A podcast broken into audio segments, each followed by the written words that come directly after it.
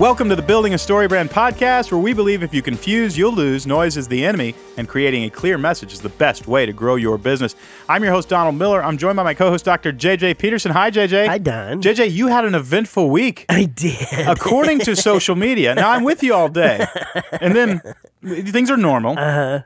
And then you go home at night. Uh-huh. I go to bed. I lay there next to Betsy, and I, we put up the phone in front of us, and we follow the absolute soap opera that is happening in your life, which I want to tell everybody right now is complete fiction. I mean, it's not fiction; it's really yeah. happening.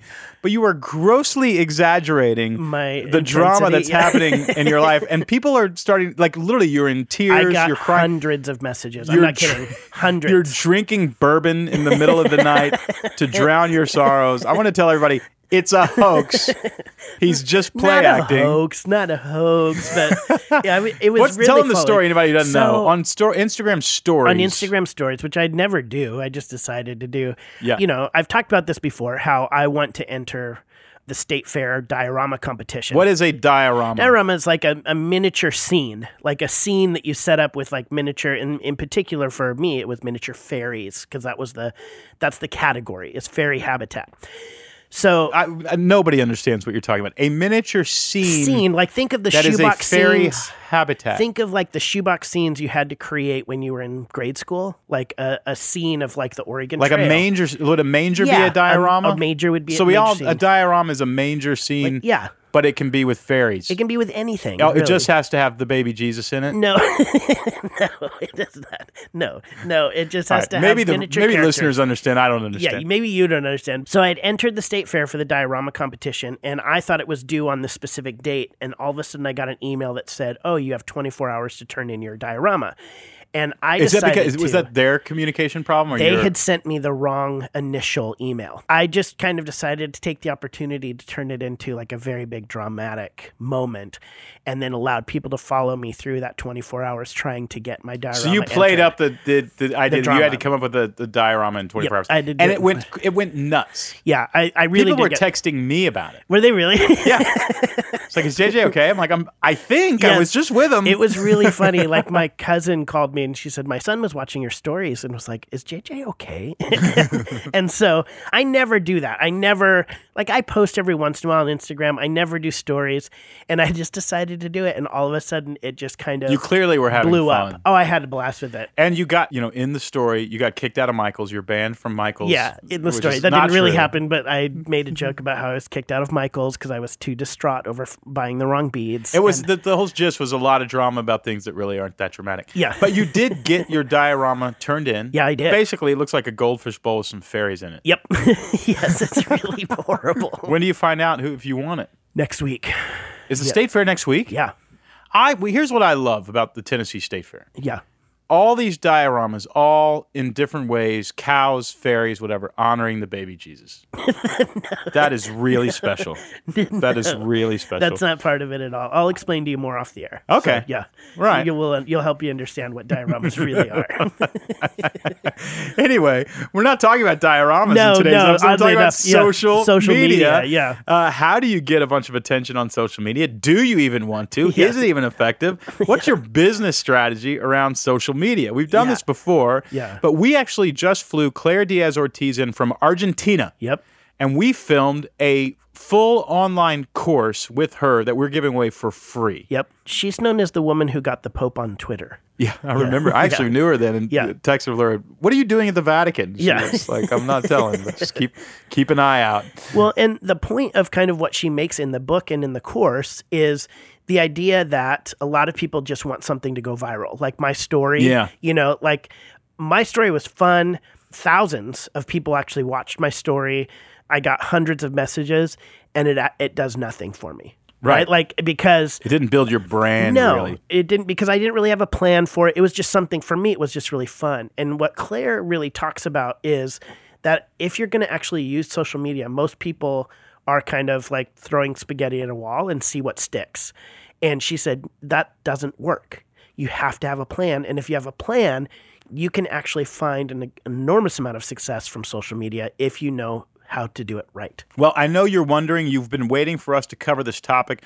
We're not just covering it in a podcast. If you go to socialmediamadesimple.com, you can actually take this online free course. It's free. I mean, literally, we filmed it, spent thousands of dollars filming it, Yep. so that you, we could answer your question. It's just one of the values that we want to give a story brand. We think she's brilliant. Uh, we love uh, Claire Diaz Ortiz.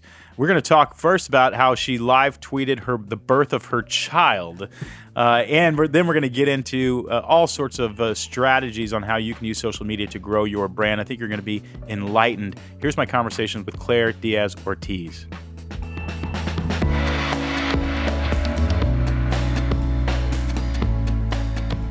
Claire, hi. Hello, Don Miller.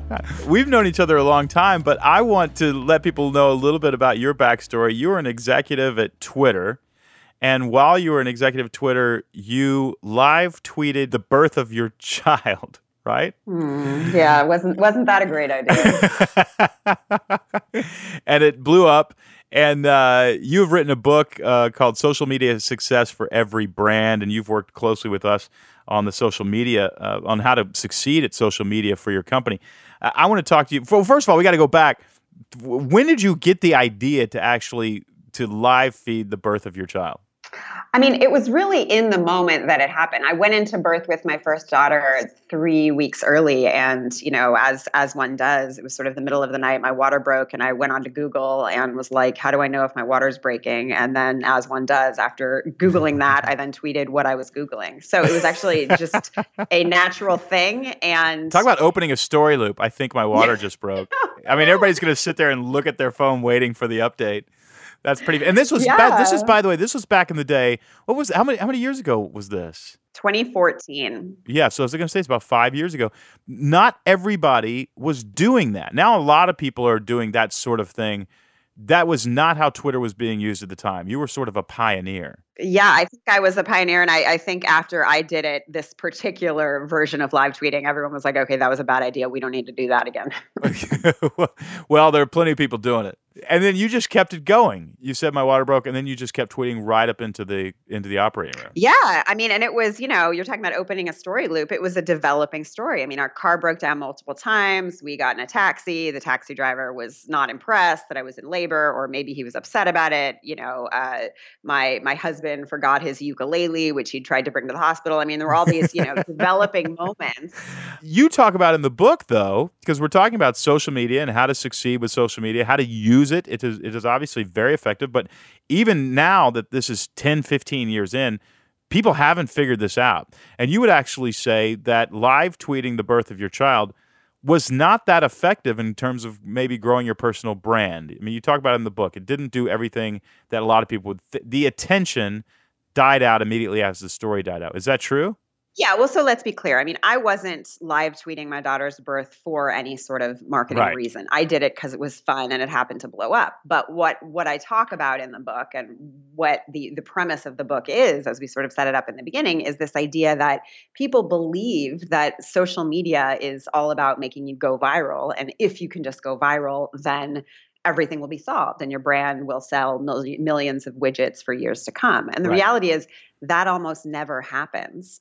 And there's story after story of big brands who've spent millions on marketing campaigns trying to go viral that that just don't work. They fall flat. Hmm. Uh, you know, have you ever heard of the the gusher eyeball that made mommy bloggers vomit? That was a good one. Or Olive Garden's random act of pasta. You know, these are some of the failed marketing campaigns that you could point to as as being potentially good ideas, but they were all based on this concept that if we go viral, then good things will happen and the money will rain down from the sky, and then we don't have to worry about anything again. And that's really not what social media is built for.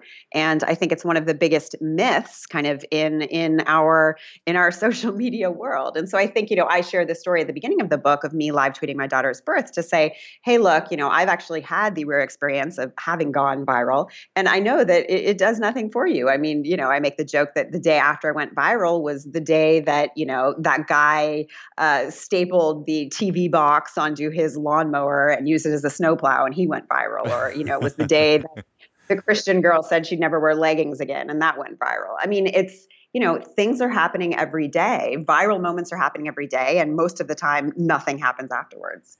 So it's really you're really in the book. You talk about basically you got to plant a field. You got to treat this like a farmer would treat a, a, a field, and you actually share a formula We're going to do it, talk about it on this interview. You talk about it in the book, and you actually talk about it also at Social Media Made Simple, where is a free uh, series of videos, a free online course that you've you flew to Nashville and recorded with us.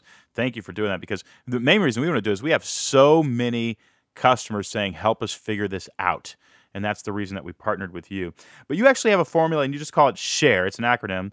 Uh, story, tell a great story with your, your with your social media, and then How, who's the king of your social media account. Audience, social media. It's not about you.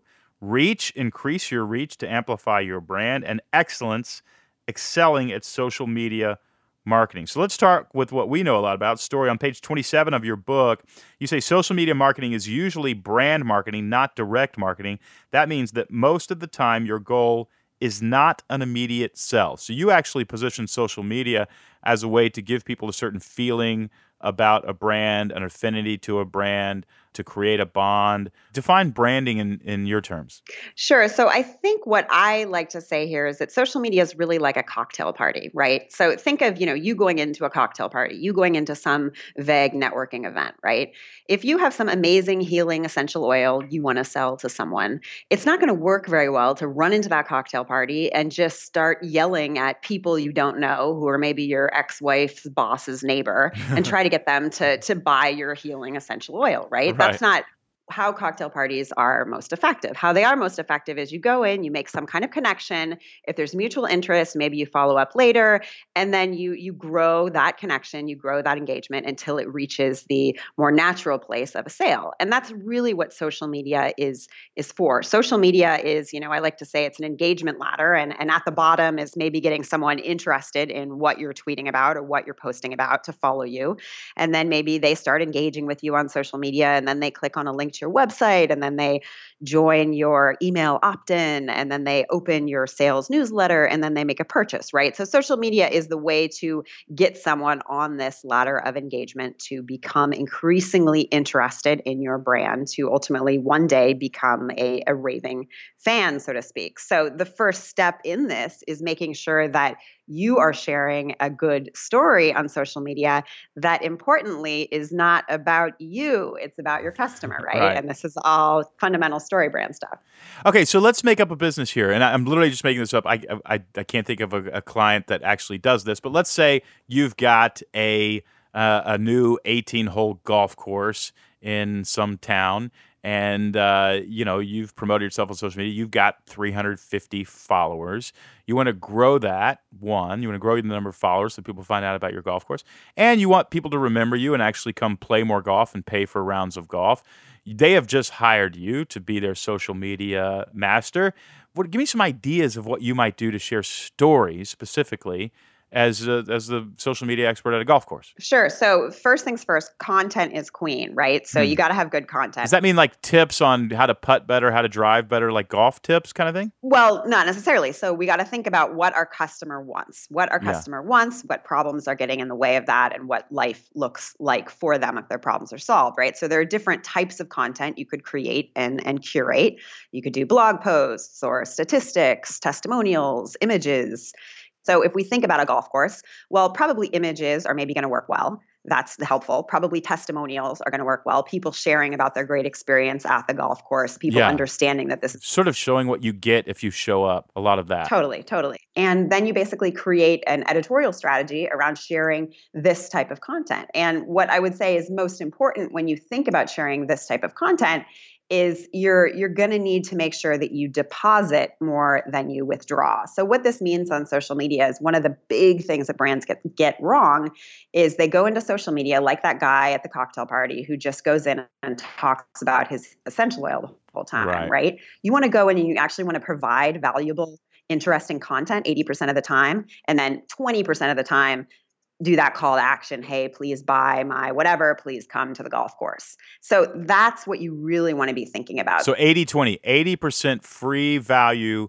great stuff yeah. 20% hey here's an invitation to join us and some of that value that you're providing doesn't have to be yours. Because remember, a big thing on social media on any platform is curation, right? So I don't need to have necessarily written the blog post about how to, you know, the, the new trick for a great golf swing, but I can link to someone else's post about it or share someone else's. I'm just trying to share good content so that I build a, a followership that is engaged and interested Right. in what I'm sharing so that they're around that 20% of the time when I do say, hey, we've got some promotion this weekend, come on by. I love it. Okay, so story. The, next is uh, part of share is how. Who's the king of your social media account? You say on page 46 consistency is important. Ensure that you create a social media schedule and social media editorial calendar that works for your audience and your brand's bandwidth. So this is this is huge because probably 30% of the people listening actually use social media to grow their business and of those 30%, 5% actually have an editorial calendar. And so we're not Yes. really thinking. I would imagine one of the benefits of having an editorial calendar is just thinking about what you're going to be communicating over the next five, six, seven months and seeing if there's a theme and seeing if it makes sense together rather than just going, man, I haven't posted in a while. I need to throw something up. Yeah, and it also the editorial calendar. What it really does is it helps you when we go back to that concept of story of creating content that that is about your customer and that provides value. With an editorial calendar, you can see, hey, yes, I'm making sure that I am providing more than I am, you know, taking out. Right, I'm Yeah. providing more value than I am calling them to action to buy my stuff. So I, I think this this H step of the share model, probably the most important thing you've got to do first, and I think this is probably one of the most valuable things in the whole book, is this social media evaluation that we put together that basically tells you which platform is best for your brand. Hmm. And so in the book, I take you through an evaluation so that your brand can figure out, okay, this is the one I want to really be fo- focusing on. And then depending on our bandwidth, we can focus on these others. And so that's going to help you a lot because then you're not going to be so scattered trying to literally, you know, post as much on Snapchat as you are on LinkedIn, as you are on Twitter, which is not going to help you move the needle. So the first step is figuring out which platform is best for your brand. And then, you know, you get down to sort of when you should post and how often should you post. And I share a lot of really specific tips in the book about how to do this. But let me say for now, you know, the editorial calendar is essential because it helps organize the way you think about when posting works for you and what kind of posting works best for you. And ultimately, you're going to do a lot of testing to do this. Um, in the book, we share sample editorial calendars that you can literally just follow exactly as they are to kind of get you going. Yeah, that was awesome, by the way. That was an incredible tool. Yeah, and I think, you know, honestly, once you get it started, the trick is that after you have a pattern going, it's actually way easier to maintain than probably whatever you're doing now, which is sort of this ad hoc, oh my gosh, I haven't posted a Facebook post in three weeks kind of thing. Yeah, yeah, yeah. So it's more work up front, but you'll be more streamlined and way more effective. Claire, do you do this for your personal brand? Do you do? I know you do this for companies. Do you actually think through this for your personal brand? Because you are so witty and fun on Instagram, especially and Twitter. I remember there was something you did recently. You were speaking in Dubai or something, and you dyed your eye. You shaved your eyebrows off by accident, or you dyed your Uh, eyebrows. I have. I have a long I have a long standing issue with my eyebrows, and I find that anytime I, I do something interesting to them on Instagram, I get incredible engagement. So I so you keep I doing them. well, are you? you- Well, your eyebrows are. Are you're gonna? They're gonna need their own Instagram account soon enough.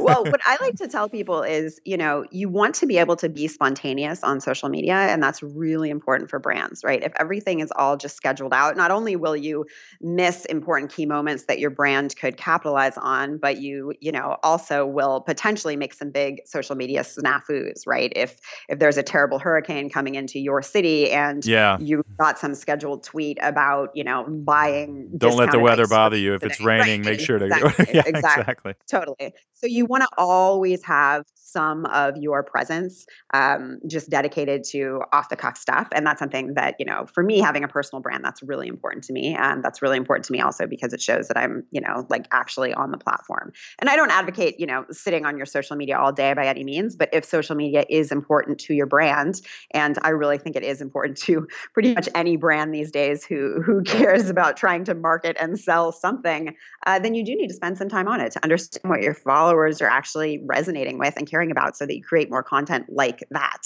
Story, then how, then audience, social media, and StoryBrand loves this. It's not about you. Page 57, your customer, or potential customer, is your follower. Reframe your social media account to make it about them. This is what's really interesting is as a memoirist, I think I have six or seven memoirs out there. People are like, wow, you, you've really gotten to tell your story. And that's true. I've gotten to tell my story. What they don't realize is in none of those memoirs do I actually tell my story. I tell the story that we have in common.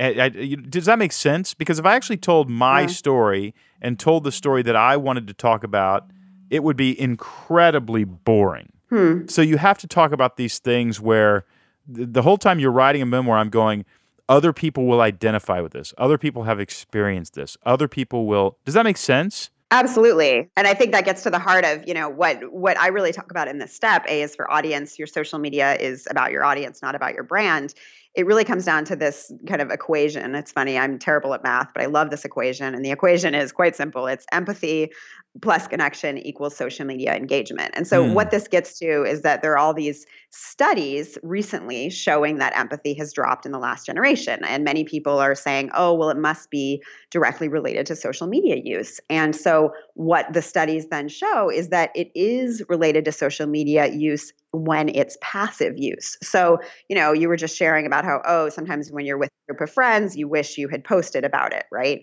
So, one of the the downsides of something like that, though, is we've all seen that kind of FOMO, fear of missing out, or yeah. or that feeling of compare and despair. You go on your Instagram or you go on Twitter and you see what everyone else is doing, or you see how awesome everyone else is, and you feel like your life is meaningless, and you feel like crap, right?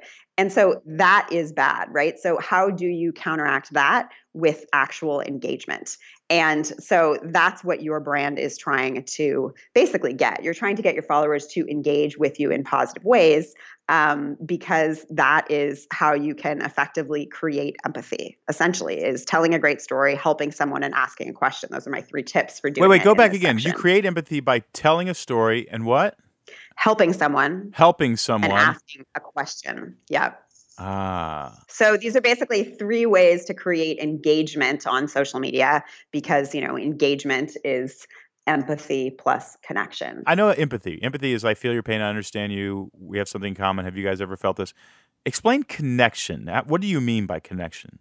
The best way you create connection is to basically show empathy to someone else, right? So, a way to do that as a brand, for example, is to solve someone's problem, solve a potential yeah. customer's problem, or solve a current customer's problem, right? So then they feel heard, they feel understood, and then you've created this this moment where now you have a, a, a potential raving fan around you because of how you were able to reach out and make someone not feel isolated and make someone feel understood on social yeah. media. So one of the ways to do that is what you're talking about telling a great story as a memoirist that was you telling a story that other people could understand right so on social media, it's the same thing. Telling a great story that is about your audience makes them feel connected. Um, another way is to actually directly help someone. So, I mean, most companies out there, probably most companies listening to this interview today, if they went to one of their social media accounts, they would find some customer with some problem today that they could literally solve because that is the lowest hanging fruit hmm. for brands is just helping your customers via social media because that's where people go to air their grievances these yeah, days. Yeah. Another way to do it is to ask a question. So make a question to your followers to get people engaged with you and to make them feel even more connected with you. So these are just ways to really make it all about your audience, which is really what it it always has to be from the story brand perspective. Okay, reach. Increase your reach to amplify your brand. And what's interesting about this is the way you say to increase your reach is actually counterintuitive. Page 77 prioritize your existing social media tribe over new followers every single day of the week. Stop trying to get more, care for who is actually in the room. And then you say that is a formula for getting more followers. Yeah, so let me tell you a little story and then I'll kind of go into why this works.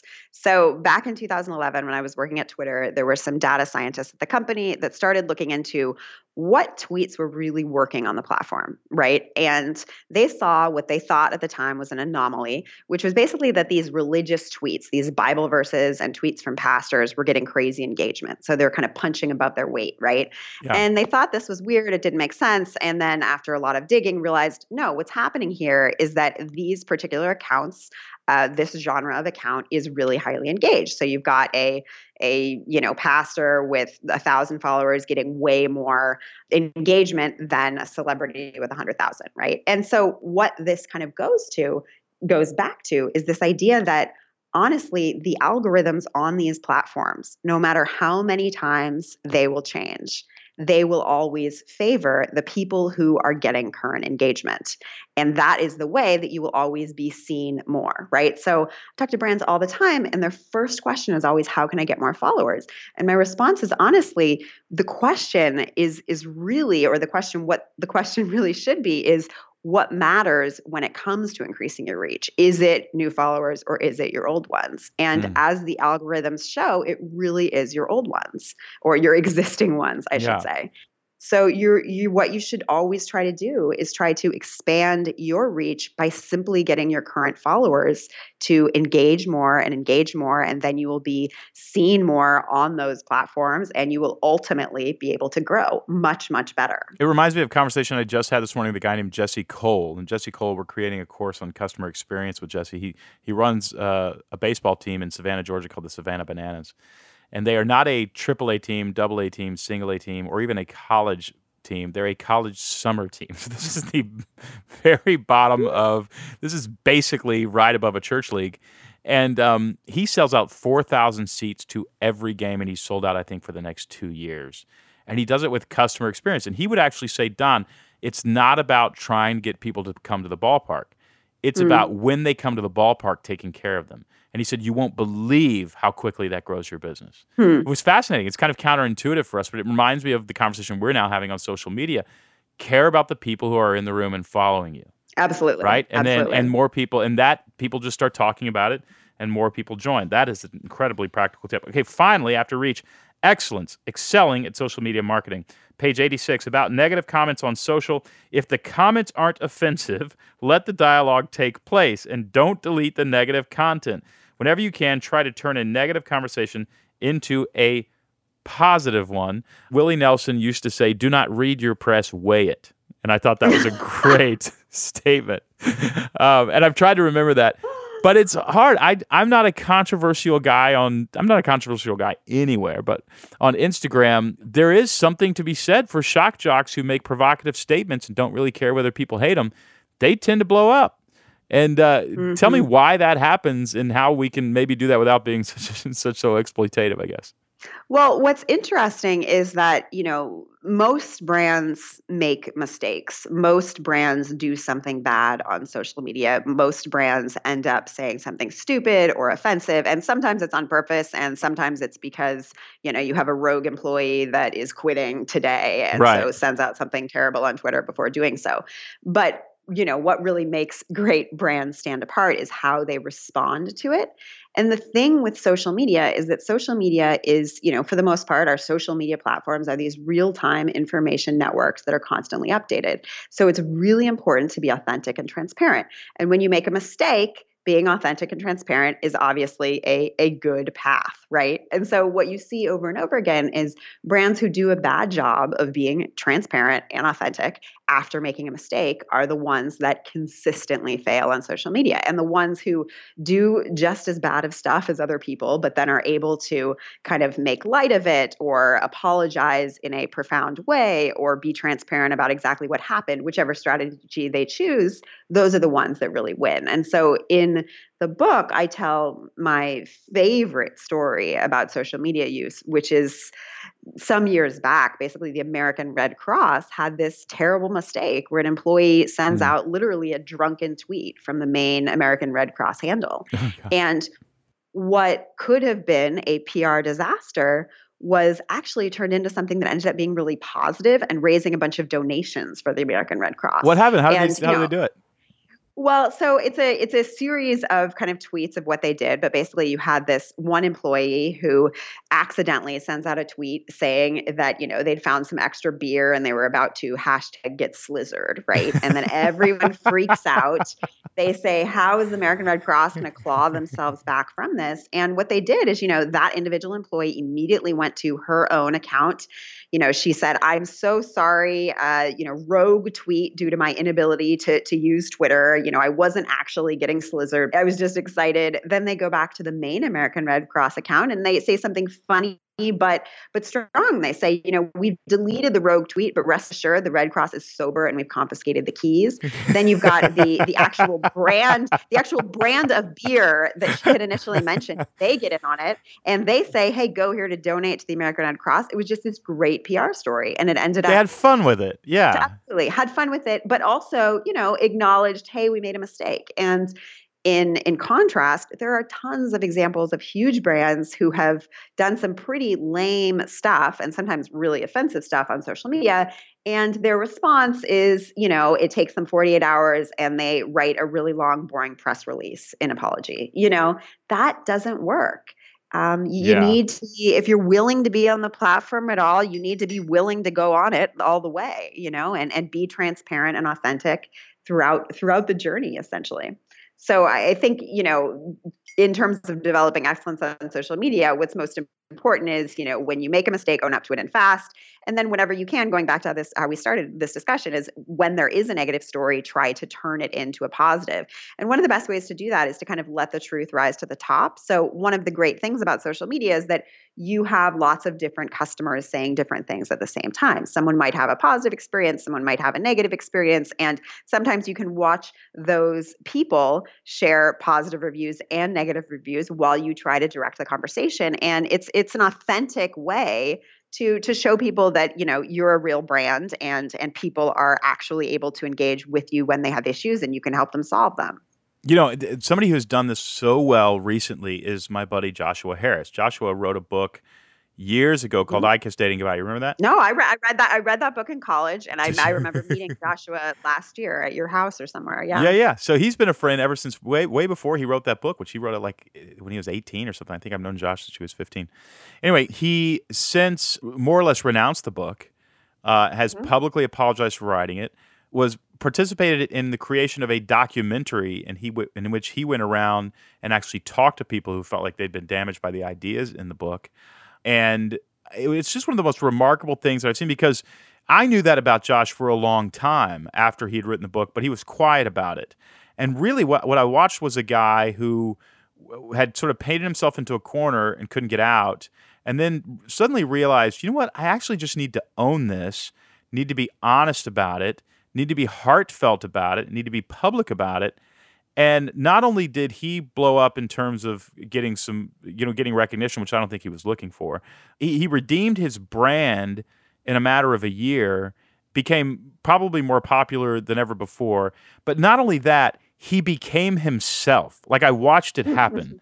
and I watched hmm. a guy going, wow, you know, he f- probably feels like he's ruined his life by something he said when he was 17 or 18 to a guy who at 40 almost feels like he gets to completely start over. It's just been amazing to watch, and it's all been because of social media. I mean, I think Joshua Harris is a great example also of, you know, one of the themes you always see is when people mess up on social media, the the great way to kind of handle it or you know one of the ingredients in handling it well is humor right and obviously he's a writer so he's a good writer at it but he's done a great job of that he's also not mean spirited i actually talked to him once and he was like you know these people are coming after me for this and i was like josh they just want they want you to be a villain so they can be a victim, right? I mean, everybody has to make up their own decision.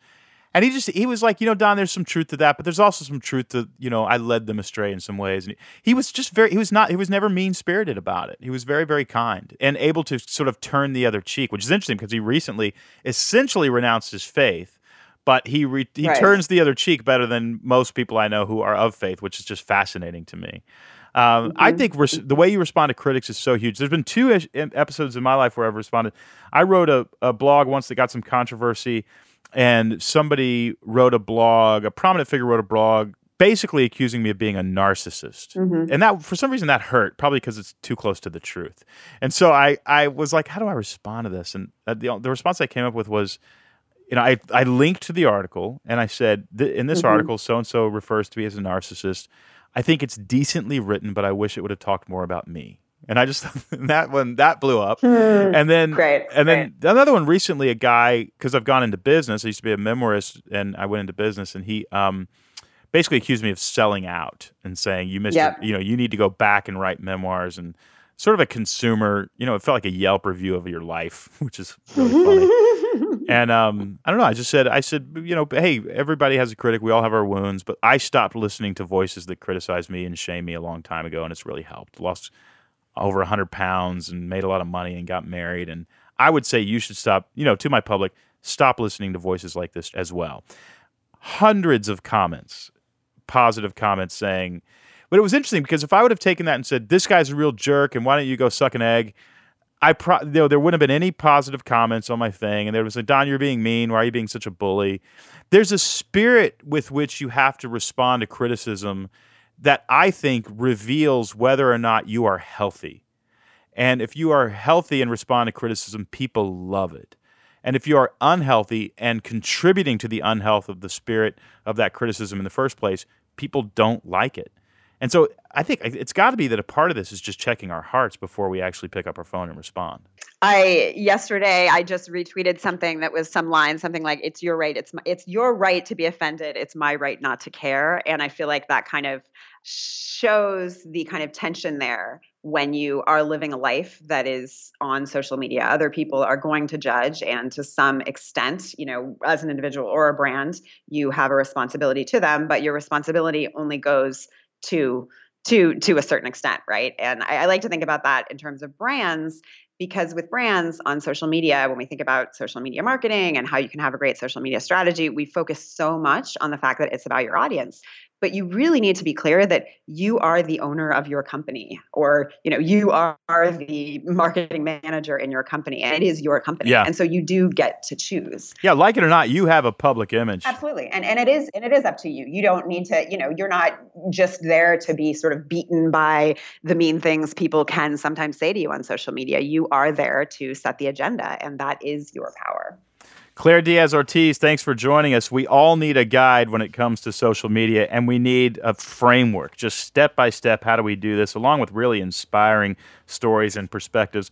The book is Social Media Success for Every Brand. The author is Claire Diaz Ortiz. Also, go to socialmediamadesimple.com so, uh, Claire flew, as I, I talked earlier about, Claire flew to Nashville. We spent an entire day filming her wisdom, divided it up into a free online course that should cost thousands, if not millions of dollars to watch. It's yours for free. Uh, go to socialmediamadesimple.com. Claire, thanks for joining us all the way from Argentina. Thank you so much. Always fun to be here.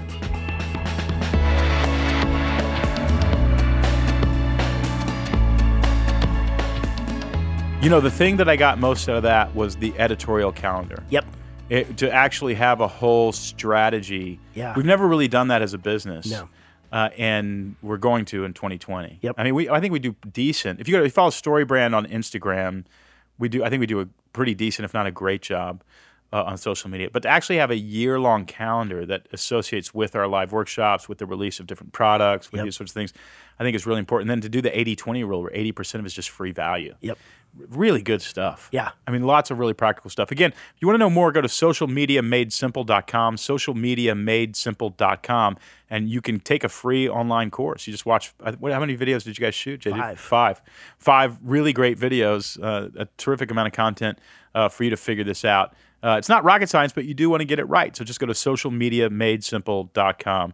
And also, we'll keep you posted on whether JJ wins a ribbon. Yes. By the way, what ribbons can you win? Because your goal is to win a ribbon Yep. at the state fair. That's my whole goal. Is the blue ribbon still the number one? I think so, but the ones that I saw that are bigger are like red, white, and blue. Actually, that's like the Oh grand gosh. champion. And it's like what a huge, like a homecoming ribbon. No, but it's a good size. It's maybe size of a mum. Yeah. You're big.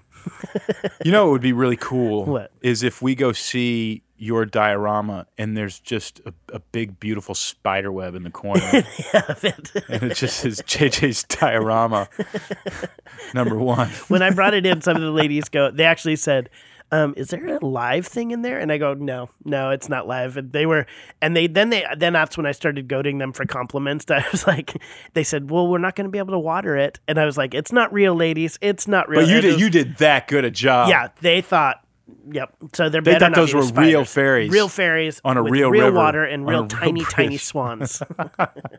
All right. Well, follow JJ on Instagram if you want to see pictures of his diorama. And we're all rooting you on. Thanks, Don. I'm going to go get a corn dog and go over and vote. Do I get to vote? yeah, there's audience partic- Yeah, audience vote. Is that part of the algorithm? no, it's no, but that that's a separate prize. But you could get a ribbon for that. All right, all right. Everybody go to the to Tennessee State, Fair Fair, and vote. get a corn dog, vote for JJ Peterson's Land of Fairies and the Baby Jesus is the name of uh, his entry. And uh, look for the spider. It'll be pointing at his diorama. Music from this episode is by Andrew Bell. You can listen to Andrew's music on Spotify or Apple Music. Thanks so much for listening to the Building a StoryBrand podcast, where we believe if you confuse, you'll lose. Noise is the enemy, and creating a clear message is the best way to grow your business.